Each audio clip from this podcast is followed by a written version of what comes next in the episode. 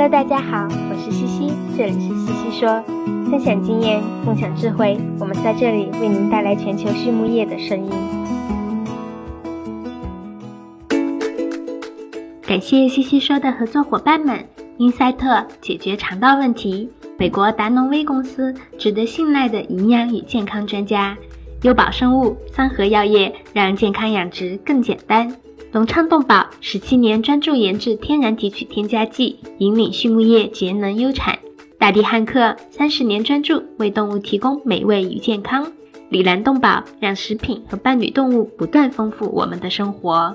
康德全包膜凝聚未来，凝聚更多力量，释放更多能量。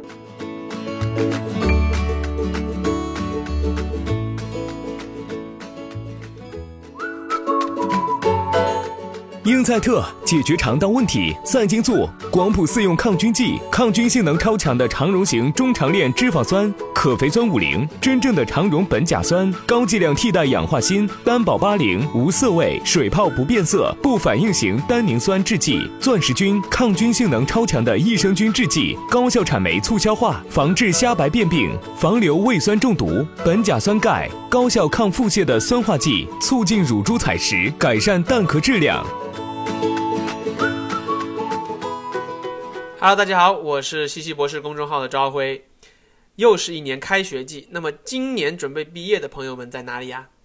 我们的读者中呢，肯定有不少是博士们，想毕业之后进入高校担任教职的。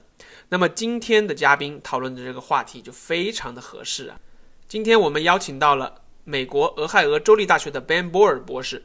他会从自己亲教的切身经历来和大家分享一下。产学研如何有效结合？那么教学和科研如何分工等等话题，让我们一起来听一听吧。首先，我们来说一说 Ben 他自己的故事。Ben 有着多元化的背景和经历，他在俄亥俄州立大学读的动物科学的本科和硕士，随后到了伊利诺伊大学香槟分校读博士。该校在猪肉品质方面的研究非常强，所以 Ben 主要研究的是肉品科学和肌肉生物学方向。他博士毕业之后就去了加拿大安大略省的高尔夫大学，在食品科学系任教。后来又继续从事育肥阶段猪肉品质调控以及屠宰后猪肉加工品质等方面的研究。在高尔夫做了四年的助理教授之后呢，他又回到了母校俄亥俄州立大学。在肉品科学系担任助理教授，今年刚满两年。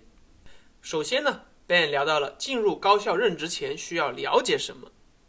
那么，对于刚刚走出校园的博士，所掌握的人脉和资源可能并不是很多。如果有想进入高校任职的打算，那需要考虑以下几点：第一是工作职责，至少对于美国的赠地大学来说呢。大多数的教职岗位都涉及到了这个教学、科研和推广三大任务，只是每个岗位对这三个任务所要求的百分比不一样。就以我为例，我目前在俄亥俄州立大学的职位需要百分之六十五的精力用在科研上，剩下的百分之三十五用在教学和指导研究生上，呃，并不需要做推广方面的工作。因此，如果有小伙伴想进入学术界，最好能提前了解一下自己心仪的高校这些教授们在时间管理和日常工作职责方面的安排，因为不同的学校工作职责还是有很大区别的。比如我最开始在高尔夫大学任教，那个职位它有教学、科研和大学服务三大任务。于是我不仅要和其他研究者开展合作科研项目，还要搭建自己的独立实验室进行科研。另外，还要帮助本科生以及研究生寻找更多的奖学金机会。那么说到第二点呢，就是寻找科研经费。对于青椒来说啊，最具挑战的事情之一就是寻找科研经费。这就需要展现个人和团队能实现科研目标所需要的实力，或者呢，和资深的教授们进行合作。那这点其实和进入企业也相似，公司老板希望能招到有五到十年工作经验的人，这样马上就能为公司呃创造价值。那么同样的，科研经费赞助机构在评审的时候呢，也更倾向于将资金发给已经在某个领域取得一定成果的团队。所以啊，我会鼓励这些青椒或者将来希望进入学术界的研究生，在研究生阶段认真的开展实验。无论是在农场还是实验室，哎，然后将这些宝贵的科研经验体现在课题申请表上，仔细阐述自己是如何开展研究，预期取得怎样的成果，以及对产业和学术界有哪些积极的影响。那么第三点呢，就是和业界的合作了，比如积极参加这个世界猪业博览会、哎，美国国际家禽展等等行业盛会。在拓展人脉的同时，还能了解业界的需求和问题。同时呢，可以通过在农场和实验室开展能解决实际问题的实验，哎，写文献综述、分析一线数据等等形式来做产学研相关的事情，而不是完全与业界脱节。比如呢，我会经常和业内的这个人士交流，当他们提到。在屠宰场发现与肉品质或脂肪相关的问题时呢，我就会根据一线的实际情况来寻找解决方案，并且能够及时的了解到其他屠宰场是否碰到同样的问题，该问题是否普遍等等情况。那么说到学生们该如何与这个业界产生交流呢？啊，那 Ben 说道。我本人作为连接这个产业界和学术界的桥梁，会积极主动地带本科生和研究生到产业的一线进行实践和案例分析。毕竟他们在不久的将来就会变成科学家或者畜牧业从业者，让这些学生们呢切身感受行业的现状，并锻炼他们解决问题的能力是非常重要的。那么同时呢？也能让业界人士了解到年轻人的想法和需求，帮助企业采取相应的措施来提高这个岗位的吸引力。那么，业界通常出于盈利和保护知识产权的考虑，不愿意向学术界展示所有的东西。但是，为了保持这个沟通渠道的稳定和畅通呢，我们可以通过签署保密协议啊，或者其他方式，让学术界可以积极的与产业界开展合作研究。以及呢，为学生提供实习机会，无论是营养、遗传、育种，还是肉品科学的产学研合作会，对整个行业的健康发展和创新啊，一定有所帮助的。那么，学生实习呢，还是要考虑到实习场的位置。比如呢，我们离这个瓜尔夫大学车程十分钟的地方，就有一个屠宰加工厂，那么学生去那边实习就非常的方便了。具体实习多久啊？那就按照实习的目的来确定，是收集数据啊，还是合作项目啊，还是只是体验一线工作等等。那么下一个点呢？Ben 讲到了学术界和产业界在做实验上面的区别。Ben 说到，既然在高校任职的教授们开展科研项目，并且把成果应用到业界，是他们的一个重要职责。那么，在设计实验的时候，有哪些因素他们需要考虑，才能让这个实验结果被业界所认可呢？那以他所熟悉的肉品科学为例，大学的肉品实验室和商业屠宰加工厂在开展实验时有很大的区别，尤其是以下三点：第一，屠宰方式，很多学校里面还是用电击的方式来处理这个猪，而屠宰场呢，一般用二氧化碳，不同的处理方式啊。屠宰方式啊，对这个实验结果还是会带来不一样的影响。因此呢，要做业界相关的实验，我们最好啊，还是直接到商业屠宰场里面做处理比较合适。然后呢，把样品拿到大学实验室来做接下来的加工、肉品质的分析等等研究。第二点呢，是这个样本数，既要符合统计学的意义，又要考虑猪场的实际情况。